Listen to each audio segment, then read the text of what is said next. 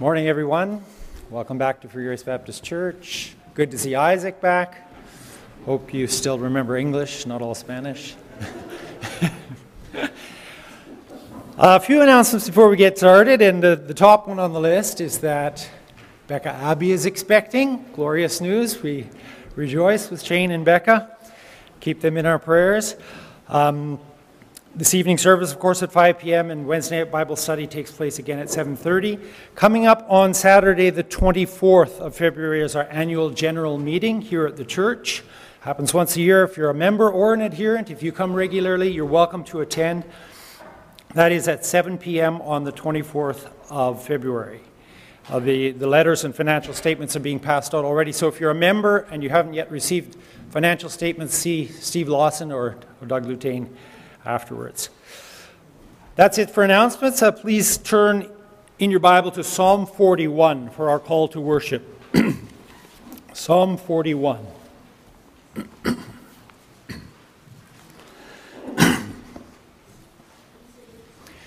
to the chief musician, a psalm of David. Blessed is he who considers the poor. The Lord will deliver him in time of trouble. The Lord will preserve him and keep him alive and he will be blessed on the earth. You will not deliver him to the will of his enemies. the Lord will strengthen him on his bed of illness. You will sustain him on his sick bed. I said, Lord, be merciful to me. Heal my soul, for I have sinned against you. My enemies speak evil of me. When will he die and his name perish? And if he comes to see me, he speaks lies. His heart gathers iniquity to itself. When he goes out, he tells it. All who hate me whisper together against me. Against me they devise my hurt. An evil disease, they say, clings to him, and now that he lies down, he will rise up no more. Even my own familiar friend in whom I trusted, who ate my bread, has lifted up his heel against me. But you, O Lord, be merciful to me and raise me up, that I may repay them. By this I know that you are well pleased with me because my enemy does not triumph over me. As for you, you uphold me in my integrity and set, before your, set me before your face forever. Blessed be the Lord God of Israel from everlasting to everlasting. Amen and amen. For our first hymn this morning, we'll turn to Psalm 148 in the Psalter, 148b, as in Bravo, and please stand with me as we sing Hallelujah, Praise Jehovah.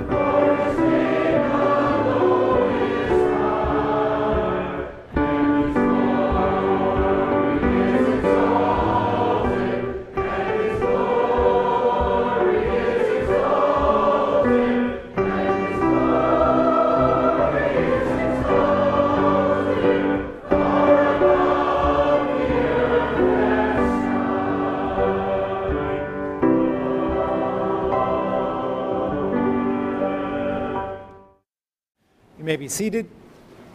Let us turn to the Lord in prayer. Gracious Heavenly Father, we thank you for this day of gladness and rejoicing when we can come into your house as your people to worship you. We thank you for this privilege that you have afforded us. Not only that we get to come here, but that you have put it in our hearts to come here because we know that in ourselves and before, before you moved upon our hearts, we had no desire to be in your presence or to meet with your people. But in your gracious kindness, you have drawn us, you have wooed us, and you have brought us into this place. And we thank you for that mercy and that privilege that you have extended. Thank you for the forgiveness of sins.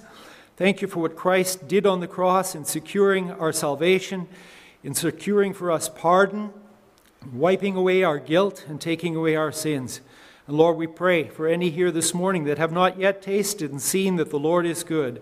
May this be the day of salvation for them, O God, as well. Lord, we pray that you would be present in our midst and that the Holy Spirit would attend the preaching of the word this morning.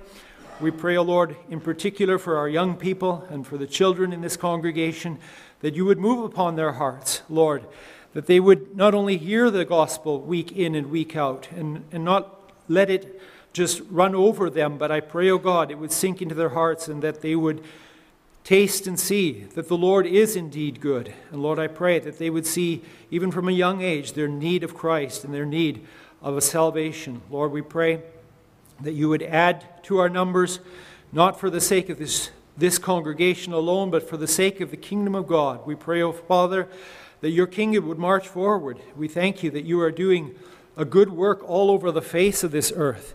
We thank you that you are drawing people from every language, every people group, every nation, every tribe to yourself. And Lord, we pray that that work would continue. We pray in particular for tribes and peoples that have not yet heard the gospel, that have not yet had the scriptures into the, uh, translated into their own languages. We pray, O oh God, that they too would be reached. We pray that there would be a new impetus and a new wave of, of missionaries sent forth, Lord, as you have done in the past. We pray that you would do again in the future. Lord, we pray for those nations that have been reached with the gospel, but many that are, are slipping away into secular humanism and, and various other uh, religious beliefs that are contrary to the gospel. We pray, O oh God, that you would move once again in our own nation and in United States of America and Europe.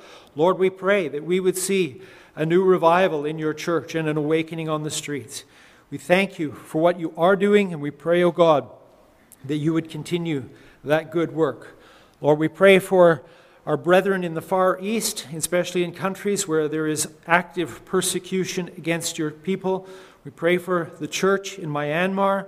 We pray for the church in China, in North Korea, in Muslim Indonesia. Lord, we pray that you would be gracious to your people wherever they are uh, persecuted for your name's sake. We pray that you would continue to uphold them and give them strength to continue on and even to preach the gospel under difficult circumstances. Lord, be merciful to your church this day, the world over.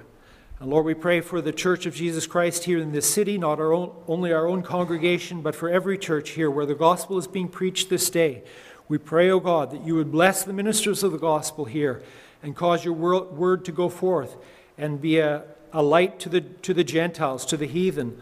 Lord, I pray that you would preserve this city, this province, and this nation. We pray for other churches that are like minded, for our sister churches, and for churches that we know of that are uh, Reformed Baptist. Lord, we pray that you would bless them. Pray you'd work in the church in Surrey today and in Armstrong and Dryden, Ontario. We pray for con- this congregation in Medicine Hat. Lord, we pray as well that this conference coming up would be a tremendous blessing in drawing us together and causing your people to be united. And we pray, God, that you would do us good for your own name's sake. Be with us and continue with us this day. I pray, Lord, that you'd cleanse us from all sin and unrighteousness. And Lord, I pray that our worship would be fitting in your sight because you are worthy. We ask these things in Jesus' name. Amen. Let's turn now in our Psalter again to Psalm 84 a. A is in Alpha 84A. And stand with me, we'll be singing it to a different tune, but one that is familiar to all of us.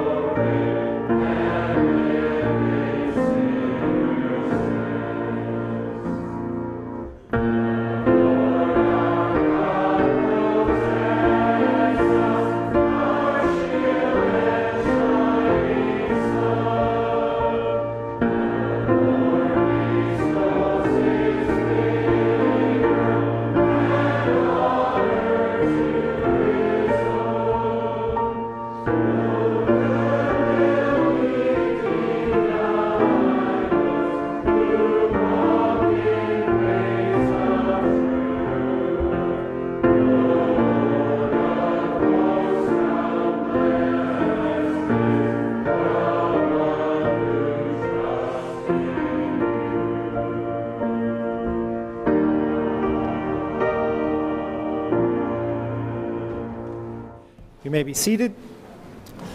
Please take your Bibles and turn to the Gospel of Matthew for our morning scripture reading. Matthew, we're now in chapter 19, and we will read the first half of the chapter up until verse 15. Matthew 19, beginning in verse 1 and reading through verse 15.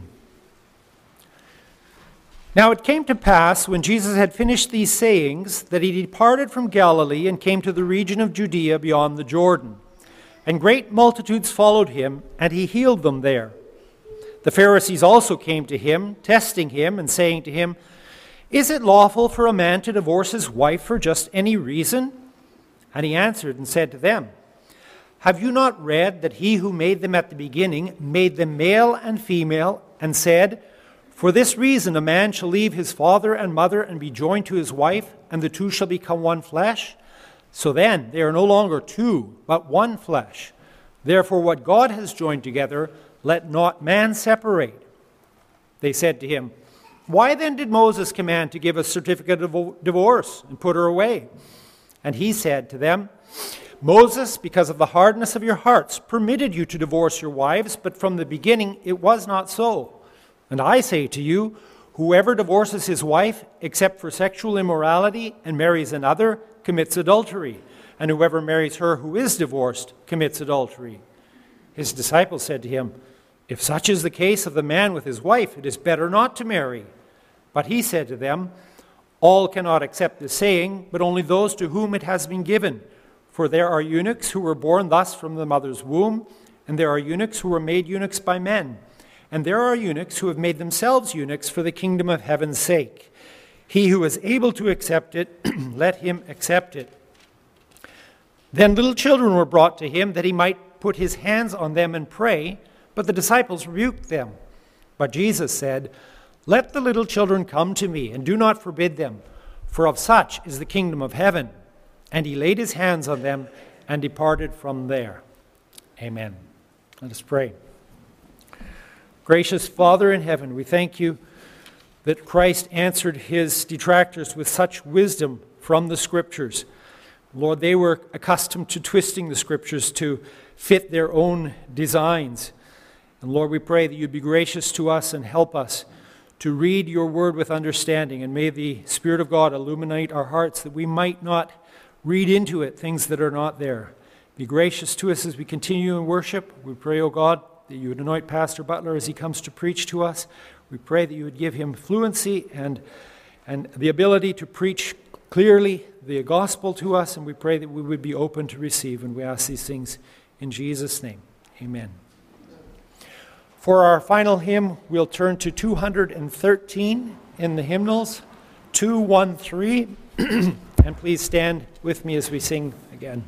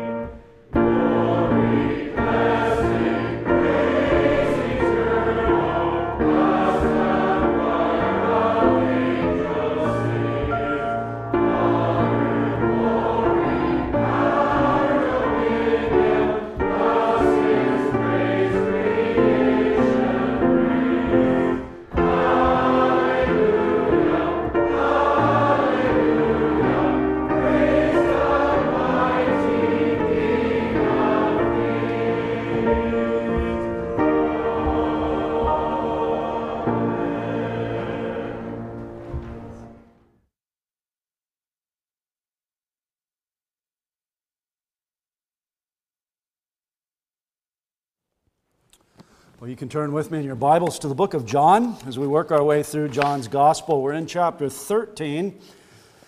Specifically, this morning, our focus will be verses 18 to 30.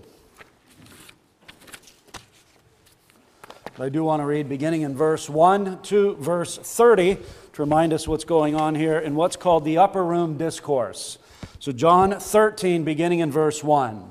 Now, before the feast of the Passover, when Jesus knew that his hour had come, that he should depart from this world to the Father, having loved his own who were in the world, he loved them to the end.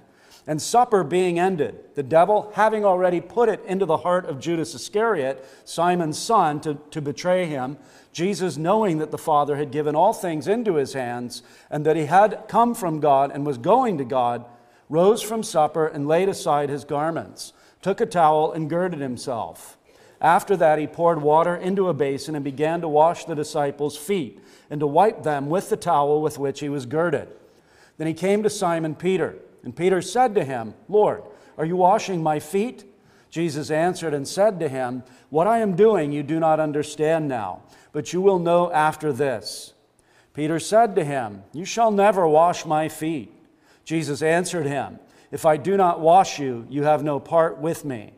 Simon Peter said to him, Lord, not my feet only, but also my hands and my head. Jesus said to him, He who is bathed needs only to wash his feet, but is completely clean. And you are clean, but not all of you.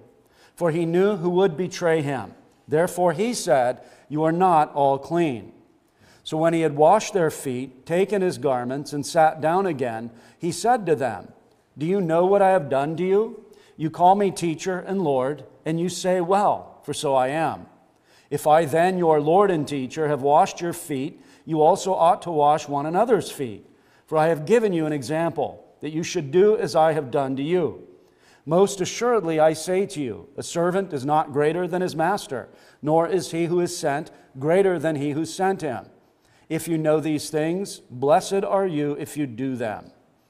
I do not speak concerning all of you.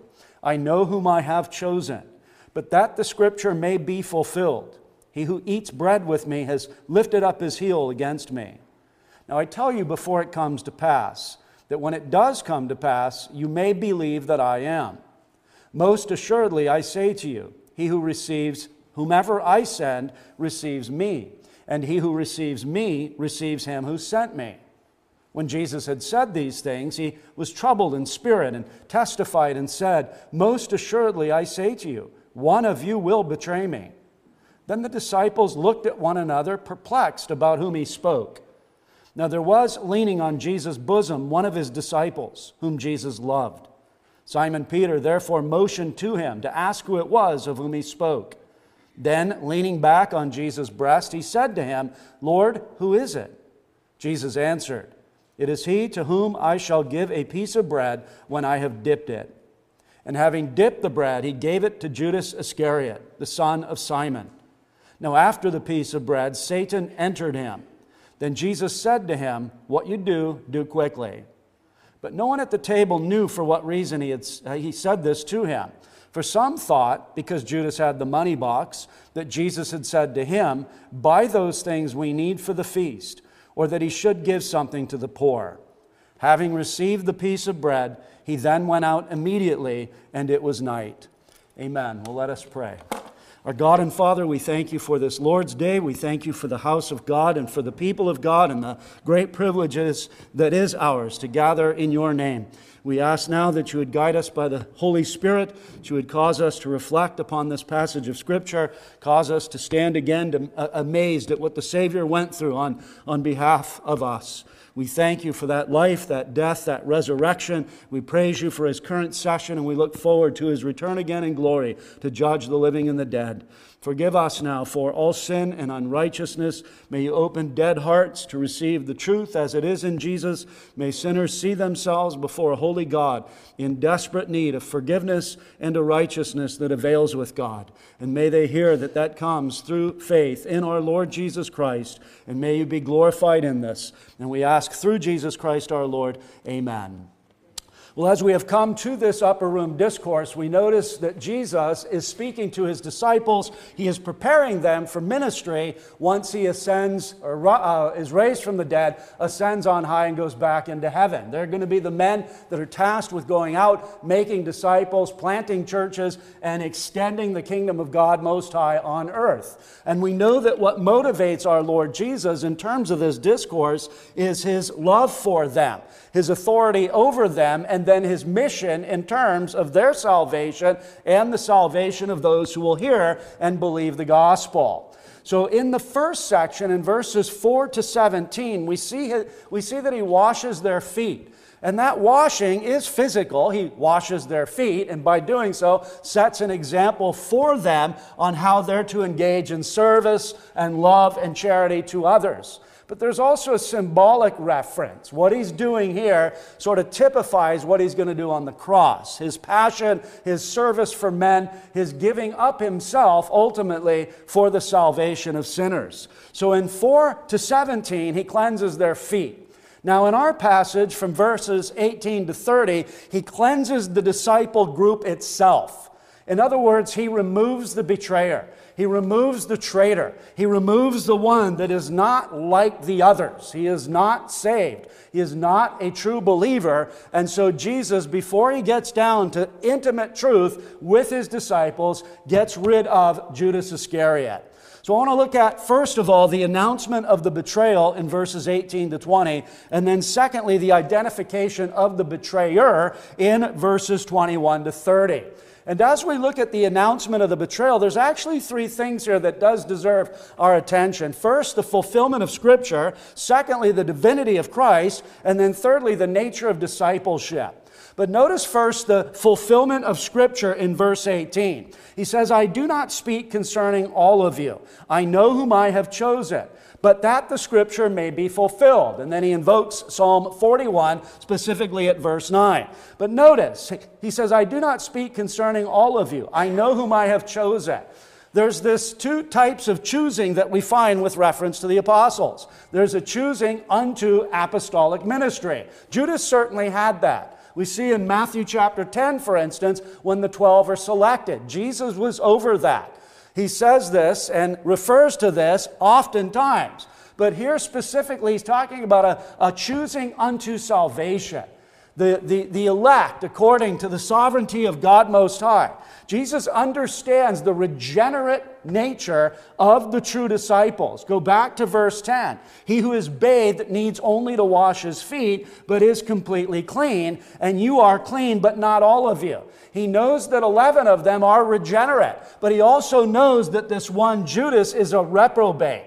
He is not heaven bound. He is not the genuine article. And again, I think Judas stands in the pages of Scripture to cause us to reflect upon this. Just having office in the church does not secure grace in the heart. It doesn't demonstrate necessarily that there is grace in the heart. The time of the 18th century, for instance, what was very much important and needed was a converted ministry. People would go into the gospel ministry just like you'd go into being a lawyer or just as you'd go into being a teacher, or just as you'd go into being a doctor. It was just another profession that, that offered a comfortable sus, uh, sustenance, and it was a, another job like all the others. Well, what would happen if you had a thoroughly unconverted ministry? There's no emphasis or exhortation on the truth of the gospel. I mean, they may go through the motions, they may go through the, the actual charade, but they're not pressing the consciences of men with the, the glory of Christ Most High.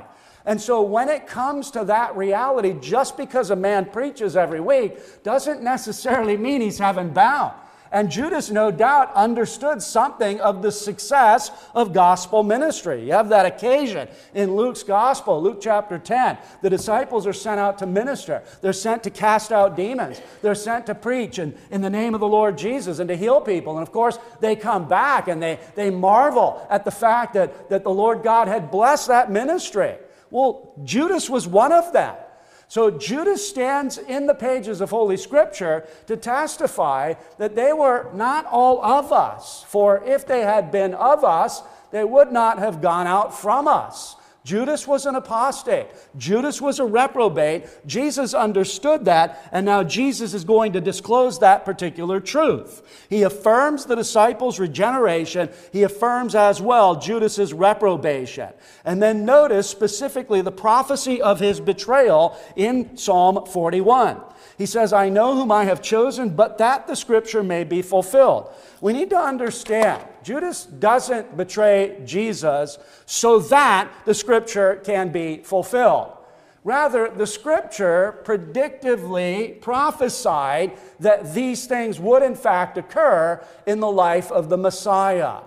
So it's not that Judas is raised up only to fulfill Scripture. It is rather that Scripture in the Old Covenant points forward to what is going to happen in the plan and purpose of God Most High. In fact, in a parallel passage in Luke's Gospel, it says, uh, Jesus says, And truly the Son of Man goes as has been determined.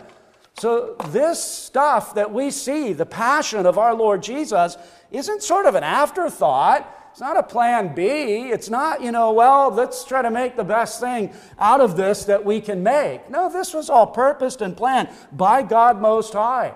On that day of Pentecost, Peter says that Jesus was crucified according to the predetermined plan and purpose of God. There's nothing that takes God by surprise. The Lord Jesus Christ was a man with a particular mission. He understood that mission and he's going to execute that mission. And according to his humanity, he would have read Psalms like Psalm 41 to see what was in fact going to happen in terms of his suffering, in terms of his death. There would be an external threat. The devil enters into Judas, but there's this internal threat as well, Judas Iscariot. When you look back in the Old Testament, Israel had to contend not only with the Philistines, but with a Manasseh not only with uh, the Canaanites, but they had to deal with apostasy in their midst, in their ranks and files. And so John is showing us that. With reference to the enemies of our Lord, they are one, cosmological, the devil himself, but then two, historical, the person of Judas Iscariot. He would eat with Christ. He would maintain that intimacy with Christ. And all the while, as we read here, he who eats bread with me has lifted up his heel against me. And that's a, a symbolic statement that you find in Scripture that shows not only domination, but it shows victory and triumph. It shows a, an attempt on the part of the one raising the heel to smash the face of the other. It's interesting, though, because when Judas does this, it provides the occasion for Jesus to do it likewise but to do it to the devil specifically in accordance with Genesis 3:15. I will put enmity between you and the woman and between your seed and her seed. He shall bruise your head and you shall bruise his heel.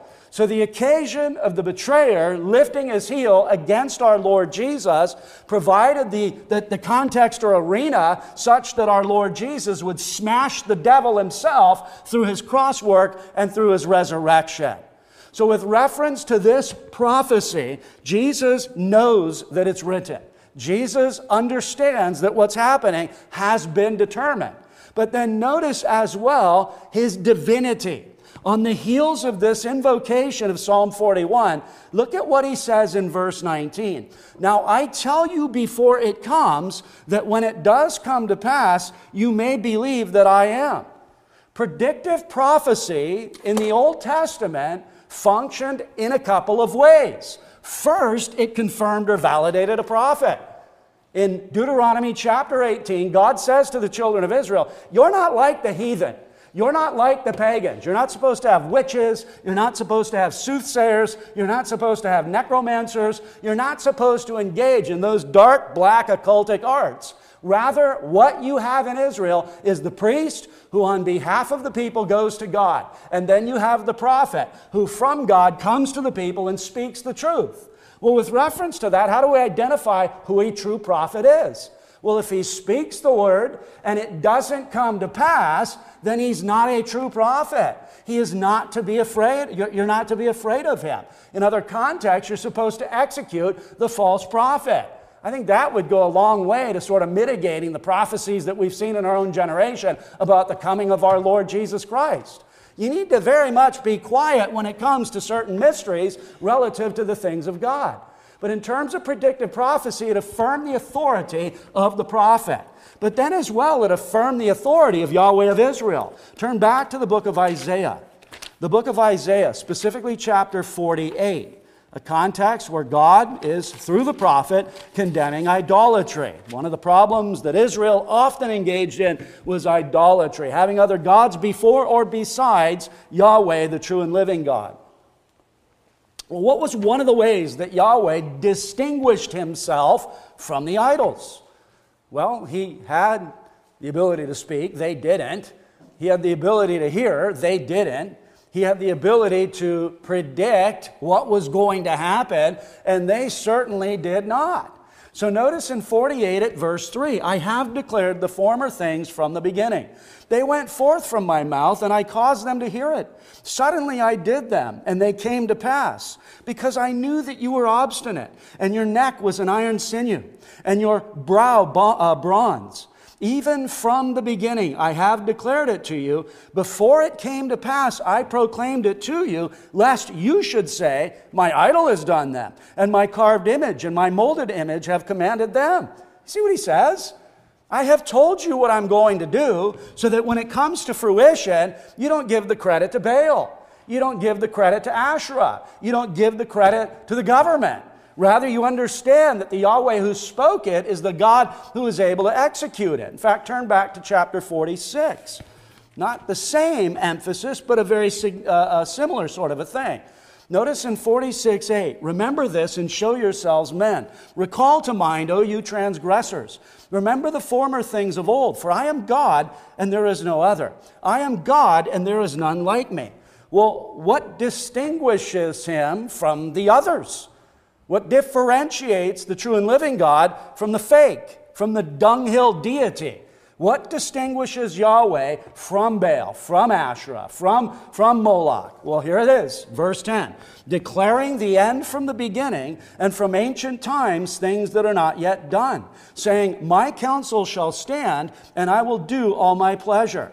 So, going back to John's Gospel in chapter 13 at verse 19, do you hear what Jesus is saying? Jesus says very specifically, Now I tell you before it comes, you're not going to be caught off guard. You're not going to slap your forehead and say, Wow, I can't believe somebody actually sold the Savior out for 30 pieces of silver. You're not going to be able to do that because I've told you what's going to happen. In fact, he's going to disclose it further in the remainder of our passage this morning. But he says, Now I tell you before it comes, that when it does come to pass, you may believe. And not just some sort of vague, undefined belief, just want you to believe, but that you may believe that I am. Now, what's behind this statement is Exodus chapter 3 and verse 14, the great I am passage. When Moses asks God, Who shall I say is sending me to them? God said to Moses, I am who I am. And he said, Thus you shall say to the children of Israel, I am has sent me to you. It's the, the, the, the, the name of God that reflects something of the perfection of God vis a vis his eternality. God is. There's never a time when he wasn't, and there never will be a time when he will not be. He's always been. He's pure act. There's no movement in God. There's no potential in God. You say that to your children sometimes. You've, you've got great potential, son. Perhaps someday you'll be the president. Nobody can say that to God. There's no potential in God. He's pure act. And this word or this phrase, I am, points to that. It underscores the glory, the majesty, the distinctiveness of the true and living God versus the idols around Israel, versus the idols around the church, versus the idols of our own hearts, versus the idols that constantly stand in competition with the true and living God. What distinguishes him? He is. Notice in Genesis 1, it doesn't argue for the existence of God. It simply assumes it. In the beginning, God. That's how the Bible begins. Not, I am Moses, I'm the prophet of God, and I'm going to give you 15 good reasons why you ought to believe in God. I'm not decrying proofs for the existence of God. I'm not suggesting that's a bad exercise. Not at all. Paul does that in Romans chapter 1. He says that the creature leads us to the Creator. The, the effects of the Creator causes us to marvel and to understand specifically his, his eternal power and his, his Godhead and his glory. But the beginning of Genesis 1 just starts with God. And that's what I think Exodus 3:14 is pointing to. Eternality, pure act, glory, majesty, distinction from all others. He is creator, creator, we are creature. It's not like God is just a better version of man. It's not like you've got man and then angel and then God sort of at the top of that. No, God is creator. Everything else is creature. We have far more in common with the worm at the level of essence than we do with God Almighty. There is a creator creature distinction and uh, Exodus 3:14 points to that. So, back to our text. Now, I tell you, predictive prophecy, before it comes, that when it does come to pass, you may believe that I am. You'll remember that in John's gospel, we have several places where Jesus uses this phrase, I am, with a predicate. Predicate simply means something you say about a subject. And there are seven of them in John's gospel. Jesus is the bread of life. Jesus is the light of the world. Jesus is the door of the sheep. Jesus is the good shepherd. Jesus is the resurrection and the life. Jesus is the way, the truth, and the life. And Jesus is the true vine. So, seven times in John's gospel, he gives us this I am with a predicate I am the bread of life. But there are several times in John's gospel where he uses this language I am with no predicate. Again, I think we need to hear Exodus 3:14 in the background there, such that when Jesus says I am, what's he doing? He's asserting his equality with the Father. He is of one being with the Father. He is of the same nature as the Father. Remember in the prologue, we learned he's not the Son by creation, he's not the Son by adoption, but he's the Son by eternal generation. He is God from God, light from light, true God from true God. Begotten, not made, being in one substance with the Father, through whom all things were made. So that's his point here. I give you this predictive prophecy concerning the betrayer so that when you see the betrayal happen, yeah, you're going to be sad, obviously. You don't want to see your, your, your friend and your master and your Lord and the one that you love betrayed into the hands of filthy, wretched sinners that they're going to crucify, uh, who are going to crucify him. But you'll also remember that I told you this. And as it was supposed to function in the days of the prophet Isaiah to affirm and confirm the validity of the one speaking it, so it is true here. Let's look at some of those other I am statements in John's gospel just to see how Jesus does, in fact, assert his equality with the Father. Look at John 4, specifically at verse 25. John 4 at verse 25. Jesus has been discussing things with the, the woman at the well, the Samaritan woman at the well. She has come to the point where she realizes he ain't like other men. He ain't like anyone else I've ever heard. When she goes back to her village, she says, Come and meet a man that told me all things that I ever did. I mean, we don't meet those kind of people, do we? hey, I met a guy at Walmart and he told me all the things that I ever did. That, that just doesn't happen. I, I met a guy at, you know, Bruce's and he was sitting at the table next to us and he told me all things that I ever did. That doesn't happen. Who could tell her all things that she ever did? God from God, light from light, true God from true God, begotten, not made, be, uh, one in being with the Father. Notice in 425, the woman said to him, I know that Messiah is coming, who is called Christ. When he comes, he will tell us all things. Jesus said to her, I who speak to you am. Now, the he there is supplied, and it's not bad because we don't usually stop a sentence with I am. So the uh, uh, he supplied there is legit. It's not bad. It's not wicked. But again, what's behind there is God's declaration to Moses at the burning bush. Look at chapter 6. Chapter 6 specifically. Uh, uh, chapter 6 specifically at verse 15. Well, well, we'll drop down. Jesus is walking on the sea. Pick up at verse 19. So when they had rowed, out, uh, rowed about three rowed about three or four miles, they saw Jesus walking on the sea and drawing near the boat, and they were afraid. Again, that's common. If I was chilling at Cultus Lake and I saw somebody just walking along the lake, not the shoreline, but on the water, and they didn't have a visible paddle board. They didn't have some sort of mechanism by which to fake it. I, I'd be afraid too. You know, when Jesus does things in the gospel records like stopping the wind and the waves, and it says the disciples are afraid, you should go, I wonder why they're afraid. Well, because they're standing with a man who can talk to the wind and waves and make them stop blowing. I would suggest that would be a fearful encounter for us if we happen to confront such a, such a fellow in our daily goings, goings on. So when they had rowed about three or four miles, they saw Jesus walking on the sea and drawing near the boat, and they were afraid. But he said to them, It is I. Literally, he says, I am.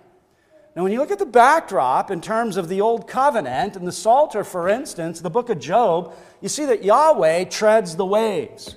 You see that Yahweh walks on the water. So that these men, when they see this and they're filled with fear, and Jesus says, I am, again, brethren, he is making a very specific declaration concerning his nature, concerning the reality that would be later confessed by the Nicene Creed God from God, light from light, true God from true God. Look at chapter 8, specifically at verse 18. Chapter 8. Verse 18, I am one who bears witness of myself. Actually, that's not it. Uh, oh, yeah, I am one. That uh, same, same thing. It's ego eimi. I am one who bears witness of myself, and the Father who sent me bears witness of me. And then look at 24, specifically there in chapter 8. Well, look at verse 23. You are from beneath, I am from above. You are of this world, I am not of this world. Therefore, I said to you that you will die in your sins. For if you do not believe that I am, you will die in your sins. See, there's a bit of triage or hierarchy when it comes to Christian doctrine. Brethren, it's good that people understand the last things. It's good that people understand the Lord's Supper. It's good that people understand baptism. It's good that people understand Baptist ecclesiology, Presbyterian ecclesiology, Dutch Reformed ecclesiology. All those are good things. But all those things can be disagreed upon, and one can still find themselves in the marriage supper of the Lamb. But you know what you can't get wrong? You can't get wrong God. You can't get wrong the triune God, Father, Son, and Holy Spirit. You can't get wrong Christology unless you believe that I am, what will happen? You will die in your sins. So, with that in mind, what ought to be the focus in gospel preaching? Gospel preaching. What ought to be the focus in terms of our evangelism? Are we out there to make more Baptists? I mean, if God happens to make them Baptists, we'll take it. But the primary emphasis is to call them to believe on the Lord Jesus Christ to see him as altogether lovely, to see him as chief among 10,000, to see him as one in whom you too can have a part. Remember, he says that to Simon Peter if I don't wash you, you don't have any part with me. And then we have this scene that we're examining this morning. Where's John? John, the beloved disciple, they would recline when they were at table. They wouldn't have some sort of a chair like we had and, and a table set up the way we did. It was more of a reclining situation where there was some intimacy and closeness. The right hand would be available to take the food, but there would be a, an intimacy involved. Where do we see John? He's right close to the Savior King. Where do we see Judas?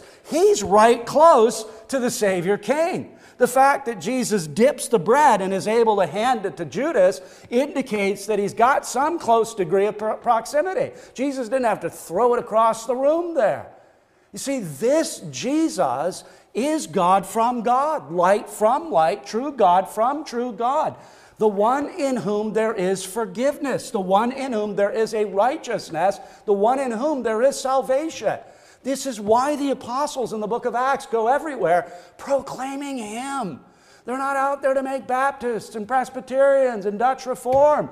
They're out there to call sinners, needy, desperate, hell-bound sinners, to close with Christ, to believe on Christ, to be saved by Christ, to be washed in His precious blood and clothed in His impeccable righteousness, such that they can one day stand before a thrice holy God. See, Jesus is the great I am, and he indicates this over and over and over again. Look at verse 28. When you lift up the Son of Man, then you will know that I am. See, on the one hand, when he's lifted up on that cross, there's going to be a, a whole host of emotion. The disciples are going to be hurt. The women attending him at the cross are going to be hurt. Watching your friend crucified is probably no fun thing. But as well, just like the invocation of Psalm 41, just like his emphasis, I've told you this so that when it happens, you may come to believe that I am. Guess what else would transpire at the cross? Persons would say, like the centurion does, truly, this is the Son of God. Notice as well, chapter 8 at verse 58. And believe you me, the Jews knew precisely what he was doing.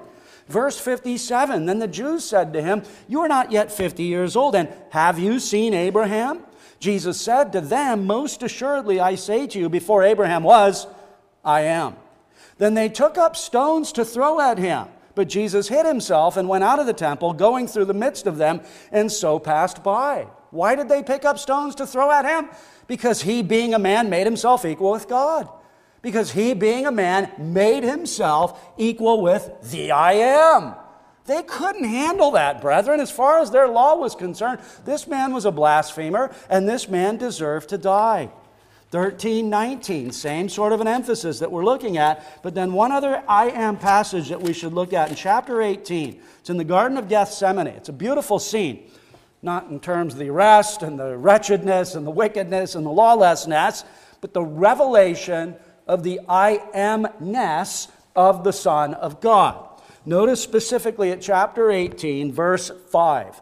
They answered him. Well, verse 4 Whom are you seeking? They answered him, Jesus of Nazareth.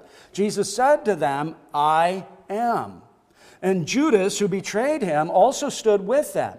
Now, when he said to them, I am, they drew back and fell to the ground. Huh, that's an interesting statement. They drew back and fell to the ground. Were these all converted Christians that had gone to Sunday school, that had learned the Nicene Creed, that had understood Chalcedon, that knew that he was God from God? Like, no. But when he reveals to them his identity as the great I am, they draw back and they fall down. Why? Because they're, they're in terror. This is what happens when you come into the presence of God Most High. Remember those men of Beth Shemesh that, that, that just wanted to peer into the Ark of the Covenant? How'd that go, man? How, how did that work out for you? There is a holiness and a majesty and a glory about our God. And at times throughout the gospel narratives, we see it in the person of our Lord Jesus Christ. And these Roman soldiers saw it in the revelation of the fact that he was indeed I am. And they draw back and they fall to the ground. So back to John 13, Jesus wants them to understand who he is. Now, I tell you before it comes that when it does come to pass, you may believe that I am. And then notice the nature of discipleship. I think he speaks verse 20, one, to encourage the disciples, and two, to highlight condemnation for Judas. So notice the encouragement for the disciples in verse 20. I mean, how would you think? You're, you're, you're the 11. And Jesus says, okay, one of you, or no, you're the 12, and one of you in the midst of the 12 is going to betray me. Honestly, brethren, I would think that's not good. He's collected this band of merry men to, to go out with his message, to take it to the uttermost parts of the earth, to, to canvass the world, to call every tribe and tongue and people and nation to Israel's God through the Messiah. And, and in our midst, one out of 12, there, there's a traitor, there's a betrayer. How are we going to do this? This is going to be tough. I mean, we're not talking about teams. We're not talking about thousands and, and millions. This is a real Gideon moment. Remember when Gideon is facing the Midianites, and what does God say? You got too many troops. You got, you got to get rid of those soldiers. Again, brethren, we read that, we know the outcome, but if you're one of those troops, aren't you kind of wondering, hey, wait a minute. Shouldn't we have more people to meet the enemy? Shouldn't we take more guns? Shouldn't we have more ammunition? Now, now God's saying, you know, get rid of it, whittle it down, get to the bare bones. In fact, just grab 300.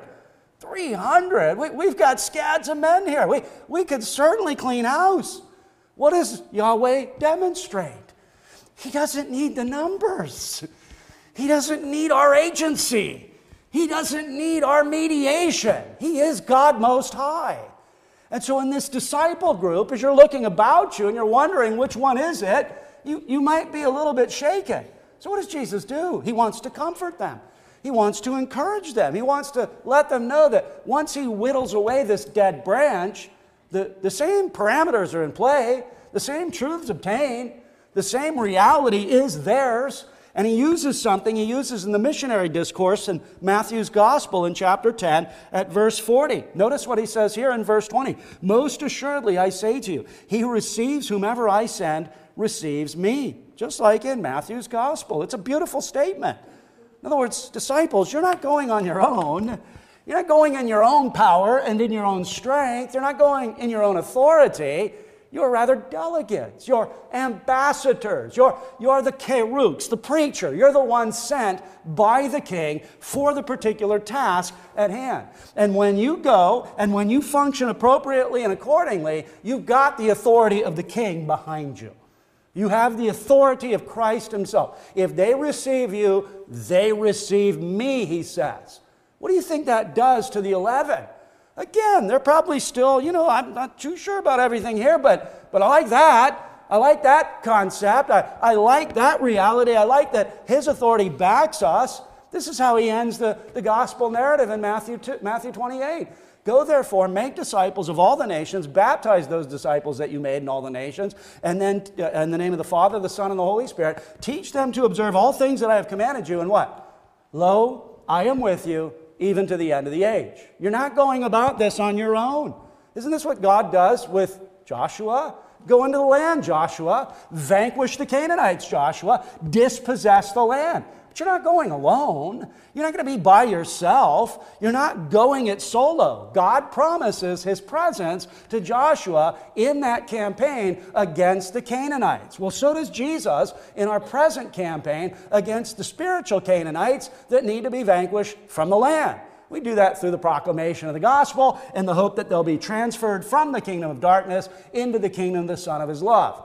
Joshua went in and broke heads. Joshua went in and cut throats. Joshua went in and did things that is not our prerogative to do in this new covenant era. We follow Jesus, our Joshua, and he calls us to make disciples, to baptize those disciples, to trust in his presence and power. As church, now there might be that for some other agency, but as church, we don't wield the sword we rather preach the word and we pray for the salvation of sinners and for the advancement of the cause of Jesus. So he encourages them. Most assuredly, I say to you, truly, truly, I say to you, Amen, Amen, I say to you, he who receives whomever I send receives me. And then notice the condemnation for Judas. Judas is still present. Judas is here, not here, but there. What do you think this is going to do? And he who receives me receives him who sent me. What's the flip side? He who rejects me rejects the one who sent me. We see that in John 5. You honor the Son just as you honor the Father. You see it in John 8 as well. That if there's love for, adoration to, and, an ownership of the Father, then you have the Son. But to deny the Son is a rejection of the Father. So perhaps here he's speaking specifically Again, to encourage them, you've got me, you've got the Father, but to condemn the betrayer in their midst. You really need to think about what you're doing here, pal. You really need to think about selling your soul for 30 pieces of silver. You need to think about the fact that you are rejecting the God of heaven and earth for 30 pieces of silver. You know, we look at that and we say, what chump change? Why would he do that? I mean, here he is, right in the disciple group. Why, why is that? Well, really, is that a question that you have? Because people are doing it all the time around us. You might be doing it. May not be 30 pieces of silver, but it may be a particular sin. May not be 30 pieces of silver, but it may be, you know, several hundred million dollars. Might be some drugs, it might be some, you know, relationships or illicit relationships. Why would we go away from our blessed God to chase that which is not God? That's the perennial issue, isn't it? That's what the Son of Man came to address. We're sinners. We're messed up. We're as bad as you can possibly get. We are defiled. We are unholy. You set before us the glory of heaven and the pains of hell. Guess where we default every single time, unless God intervenes? Always hell. We'll always choose that which is contrary to our blessed God and Savior. So when we look at Judas here, we ought to take a little bit of look at ourselves. What, what am I foregoing, or, or what am I taking or pursuing instead of Jesus? What, what is that fruit? What is that benefit? What is that piece of joy that I'm cleaving to or clinging to instead of coming to the Savior? Instead of believing on the Lord Jesus Christ? We already know that Judas is a traitor. We, he's been announced in 6, 70, and 71. We see that, that, that in John chapter 12, at, at the supper a couple days before the Passover, he's already, you know, niggling about money. He's like, well, well you know, what are we going to do with that money? We, we, we we should make sure we have all that money. We should, we should want to make sure that we don't waste it on lavishes, lavish expenses like, like the Savior and His glory. I mean, again, who does that? Right? Could you imagine being that guy in the group? You're with the master, somebody lavishes glory upon him, and you're the one who complains? Not because you're fastidiously committed to making sure the accounting is upright and every penny is accounted for. No, because you're a thief and you want to steal what has been given to the service of the master. The guy's a wretch, he's a bad guy. When it says that Satan entered him, I don't think we interpret that like the demon possessions we see elsewhere in Scripture. You remember the, the one who the boy was thrown on the ground and he went into violent convulsions? Or you've got the demoniac uh, legion by the tombs. I think that's what's going on.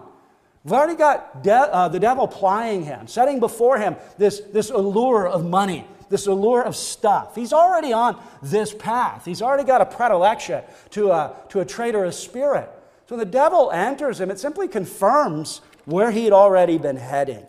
And that brings us to consider that the identification of the brethren uh, of the betrayer specifically in verses 21 to 30 we'll keep this short so that we don't keep you long notice first the declaration in verse 21 when Jesus had said these things, he was troubled in spirit.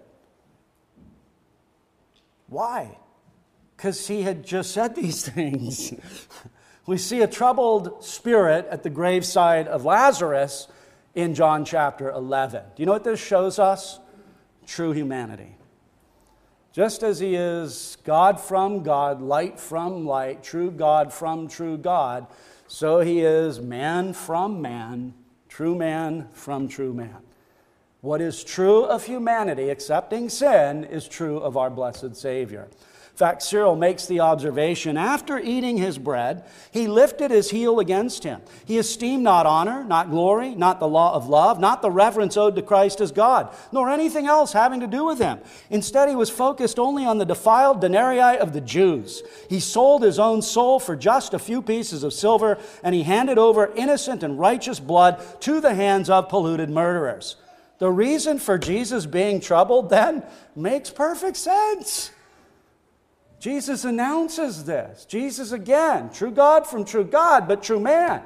When Jesus is in the Garden of Gethsemane and he's sweating great drops of blood and he prays to the Father, if it is possible, let this, let this cup pass from me. Nevertheless, not my will, but thine be done. That's true humanity, brethren. This is true humanity to see a, a troubled spirit in the context of betrayal and a traitor, right? If you knew that somebody was gossiping about you behind your back, you knew that a friend, somebody that you ate bread with, was, was running you down, how would you feel? Oh, that's great.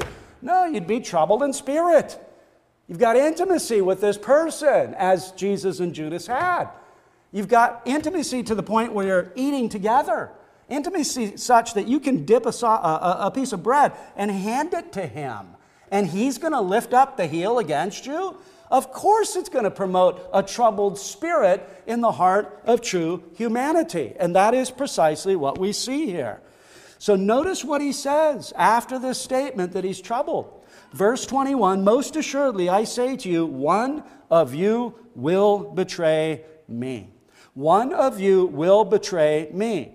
Now, on the heels of this, there's a degree of confusion on the part of the disciples. We see that in verses 22 to 25. Note their confusion, first of all, in verse 22. I think this speaks to three things. Notice in verse 22 then the disciples looked at one another, perplexed about whom he spoke. What does that indicate? I think it indicates that Judas was pretty good at hiding his wickedness. Right? I think it also indicates that they were pretty charitable. Well, we knew it was Judas. We knew it was that guy. We always suspected him. And the parallel in Matthew's gospel, what does it say? When Jesus says, One of you will betray me, you know what they say? Is it Judas? No. They say, Is it I? Is it, is it me, Lord? They understood what the hymn writer would later capture. We're prone to wander, prone to leave the God that we love. There's always that suspiciousness we maintain about our own hearts, isn't there? We're not too sure about all the goings on in there. I mean, for the most part, we're happy. We have Jesus, we have his blood, we have his righteousness. But man, once in a while, you pull back a little bit of that heart and you go, ugh. I, I kind of wish that wasn't still there. It's gross and disgusting. So, in that context, when he says, One of you will betray me, is it I? So, so Judas could fake it pretty well. They were pretty charitable, but Jesus didn't treat him any differently. Jesus didn't say, You're the pariah. You, you sit out there with the coats. You, you make sure nobody you know, comes in with guns. You, you just you know, secure the perimeter. I think that's kind of owing to their confusion. That, really? So, someone's going to betray you? Like, who, who's going to do that? Like, what manner of man does so, so, something like that? Where's the suspiciousness on the part of him? Notice as well their question. So, this sort of statement between 23 to 25, uh, uh, uh, John is right there. And, and later, John will identify John. John is the beloved disciple who wrote the Gospel of John, he wrote the epistles of John, and he wrote the book of Revelation. And on several occasions, he describes himself as being the beloved disciple, the one whom Jesus loved. Now, according to his divinity, Jesus doesn't love one more than the other. That, that would be impossible. Every object of God's love is most loved. There's no increase, there's no diminishment. That's what we celebrate in the doctrine of divine impassibility. But according to his humanity, he had an affinity for John. He really loved him. That, that's okay. That's all right. You, you don't, and I don't, have to be everybody's BFF. There's a doctrine of friendship. When, when Jesus went into key situations, he took Peter, James, and John. I, I hope the other guys weren't saying, that's not fair, he never takes us. That's our kind of inclination, isn't it? Isn't that sad, pathetic? Oh, I don't want to not be the bestest friend. Why not? Aren't you happy that, that people have found somebody that they want to share their life with? That, that's okay. There's a doctrine of friendship in the Bible. And, and that John is able to refer to himself as the one whom Jesus loved I don't think it's arrogance on his part. He's not saying, I'm, you know, I'm the mighty disciple that he loved more than anybody else. No. There was this affinity, there was this, this, this intimacy, this closeness that they shared. And that's okay, brethren. That, that's perfectly acceptable. That's not sin. I mean, Jesus is wholly harmless, undefiled. He, he doesn't sin. So there is this sort of question. So Peter basically nods to John and says, Find out who it is. And then the question is posed by John in verse 25. Then, leaning back on Jesus' breast, he said to him, Lord, Lord, who is it? And then there's a verbal response to John. Now, based on the rest of the context, I think it was a verbal response to John. It wasn't for all of them because it wouldn't make sense. Well, well, they knew he dips the bread, he hands the bread. It's obviously the guy. There's a very specific emphasis on the intimacy involved here. John is leaning on the breast of Jesus. And as one commentator pointed out, we read that in the West and we kind of think, oh, that's kind of weird. But in the Middle East, there's a show of friendship that isn't weird between men and doesn't underscore or doesn't reveal any sort of hidden things about them. No, it's just a different culture.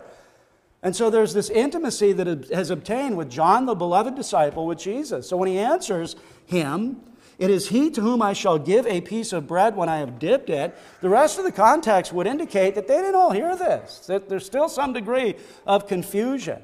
But then he actually engages in the action, and notice in verse 26 and having dipped the bread, he gave it to Judas Iscariot, the son of Simon. Now, after the piece of bread, Satan entered him. Then Jesus said to him, What you do, do quickly. That's interesting. So, what we see in verse 2 is the plan. What we see here is the execution of the plan. And as I said, I don't think this is your garden variety demon possession where he's going to cast him down on the, on the ground. He's going to enter into convulsions and Jesus is going to, you know, whack the, the demons right out of him. He's confirmed in his godlessness. He's confirmed in his wickedness. As Poole says, so though the devil had formerly been moving Judas to this vile act and had his consent to it, yet after he had taken this mouthful, the devil plied him with stronger motions, impulses, and suggestions. And now he had mastered his conscience and hardened his heart, so as he was more prepared for the villainy about which he had some thoughts before. So it's just showing the deal is sealed at this point.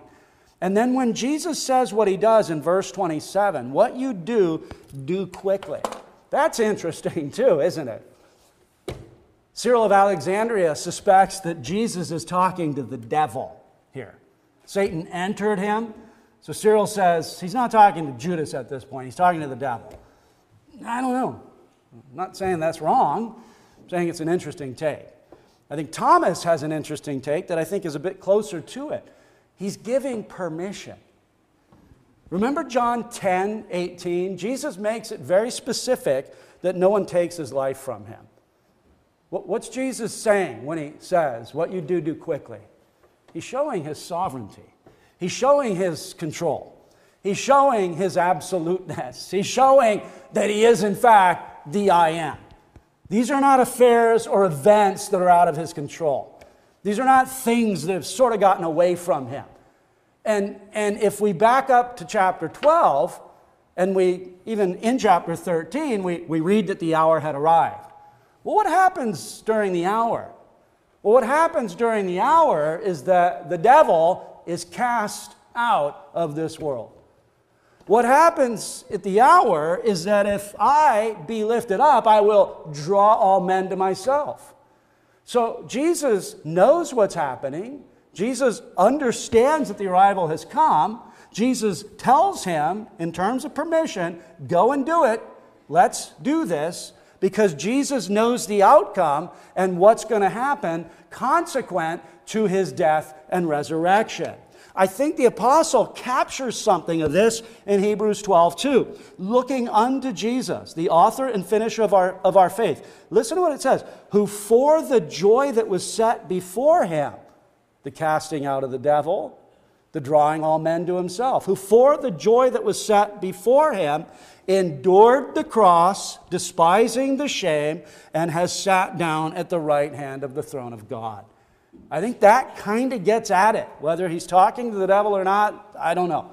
Not, again, not saying that's bad, but I think it's closer to the fact that Jesus is displaying in the midst of this his hardship, his affliction, his turmoil, his trouble, his difficulty. He's in charge, he's in control. All these events are, are, are his to accomplish. And though the cross is there, and the shame is there, and the ignominy is there, on the other side, the salvation of the likes of you and I are there. So he endures that. He endures those things for the salvation of his people.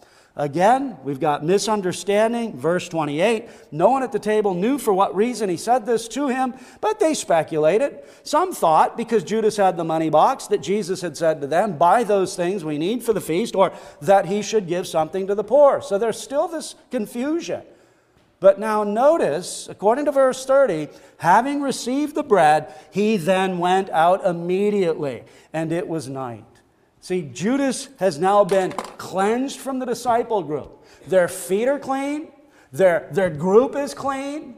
So the upper room discourse now is the master to the servant with great intimacy, with great love, with great encouragement, and with a great help to promote them in the task at hand to go, to make disciples, to baptize those disciples, and then to teach those disciples. But just before we close, look at that. It was night. That's a historical detail to be sure, but doesn't John in his gospel give us a lot of parallel between light and dark? A lot of parallel between day and night with an ethical sort of a reference? Yeah, it's night when, when Judas goes out. That, you know, you could see that. It, it's a historical fact. But there's some symbolism going on there. In fact, if you back up just a little bit in chapter 12, notice in verses 35 and 36. A little while longer, the light is with you. Walk while you have the light, lest darkness overtake you. He who walks in darkness does not know where he is going. While you have the light, believe in the light that you may become sons of light. Verse 44 He who believes in me believes not in me, but in him, him who sent me. And he who sees me sees him who sent me. I have come as a light into the world, that whoever believes in me should not abide in darkness. And if anyone hears my words and does not believe, I do not judge him, for I did not come to judge the world, but to save the world. He who rejects me and does not receive my words has that which judges him. The word that I have spoken will judge him on the last day.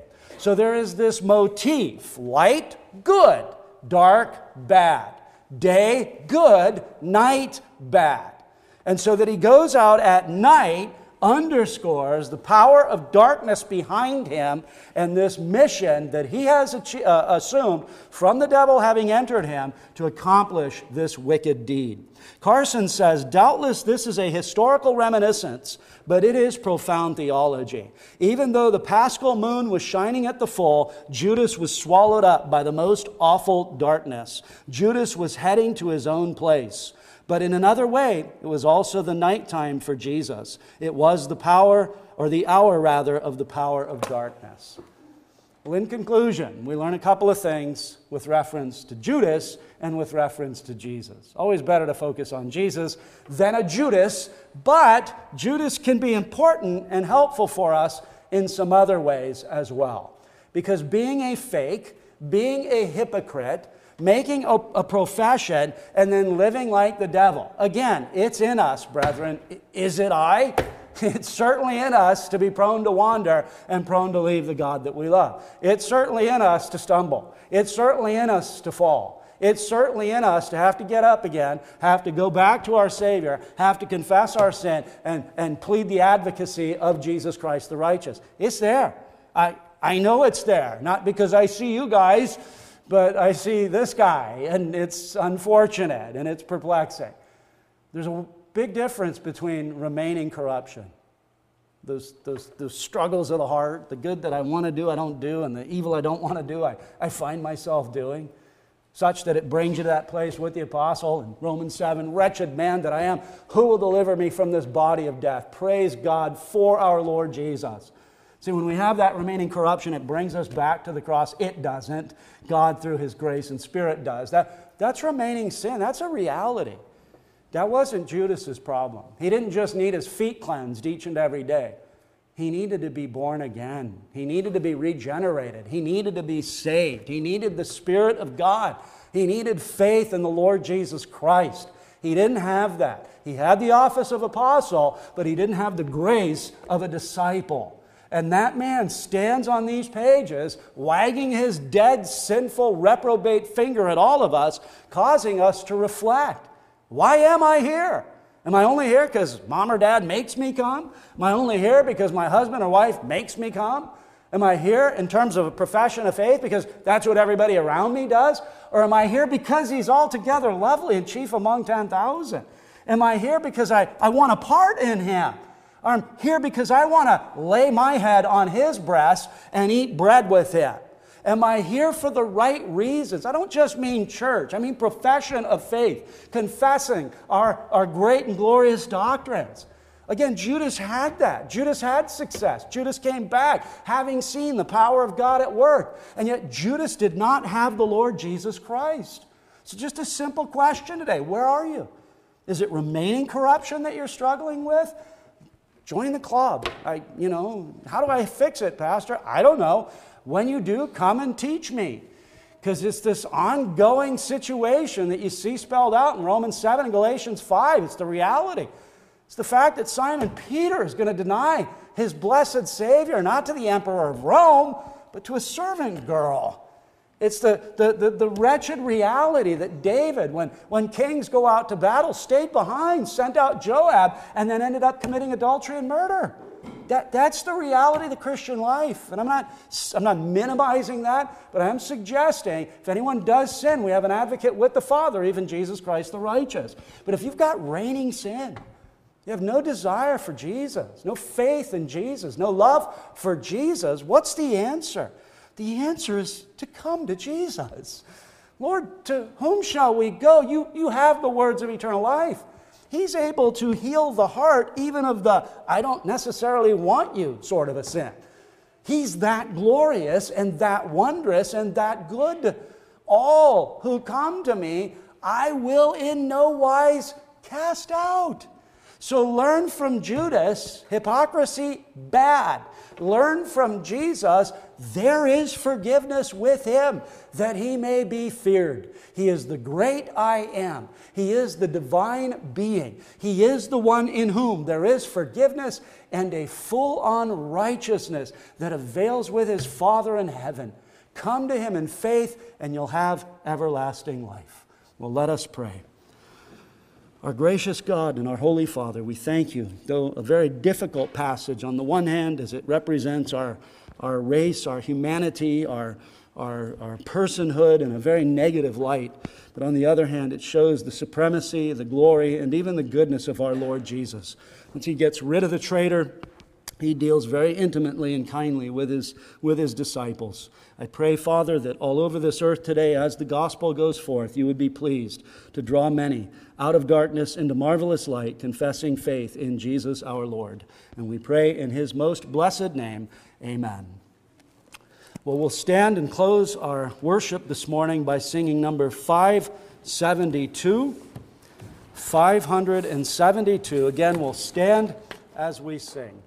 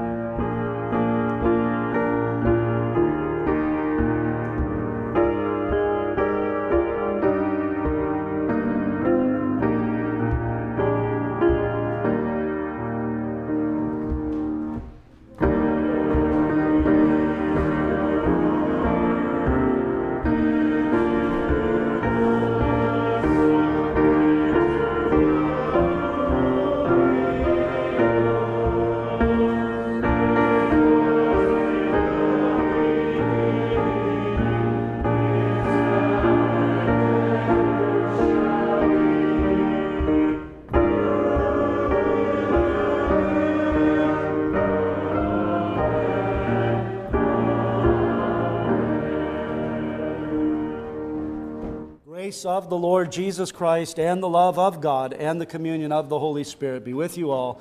Amen. Thank you, Father, for such a wonderful Savior. Thank you for the Son of your love, your only begotten Son. We thank you for his life, death, resurrection, and pray, God, that you would cause us to reflect on this each and every day and stand in light of Calvary's cross. And we ask this through Jesus Christ our Lord. Amen. We may be seated for a brief time of meditation.